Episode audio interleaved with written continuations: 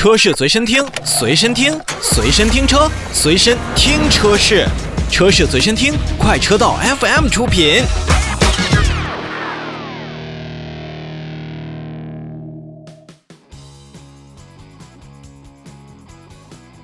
六月五号的时候呢，东风本田的 URV 也是进行了改款上市。这实际上是我印象当中武汉重启之后的武汉当地车企推出的第一台新车，售价区间是二十四点六八万元到三十二点九八万元。新车呢还是二四零 Turbo 以及三七零 Turbo 的两款发动机，一个一点五 T，一个二点零 T。可以说东风本田在疫情过后重新开市的第一台车，就是卖到了它的旗舰车型。我相信这对于东风本田自己而言，也是一个全新的开始。新款当中呢，除了有更多更新的颜色之外，确实在长宽高上也有些许的调整。你比如说，长度比原先的2017款的 URV 已经增加了3.1厘米，那么高度呢，也是增加了5毫米。对于整体的外观而言呢，从前脸上看，确实新款的 URV 它是采取了一个下拉式的镀铬的饰条，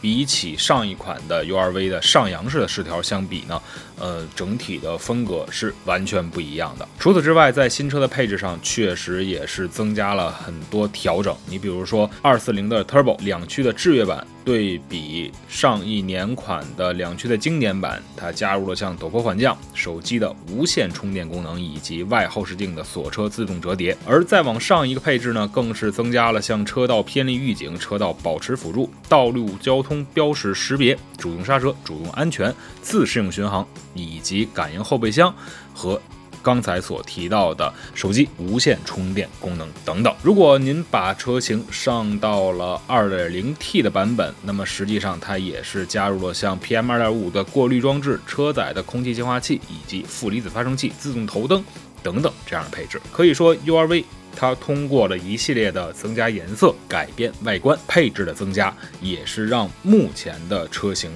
来看呢，是做到了叫增量而不加价的这样一个状态。对于想选择一个大五座空间 SUV 的消费者来说呢，URV、冠道其实都是一个挺好的选择。只不过在这样的一个价格区间和这样的一个体型的 SUV 当中，我们目前来看，汉兰达还是。整体在市场当中是遥遥领先的，不管是 URV 还是广汽本田的冠道，如何能用自己的大五座来撬动汉兰达的七座 SUV 市场？不光是厂家要逐渐的推出更新、更好、更棒的这样的车型版本之外呢，消费者如何去选择才是更加重要的。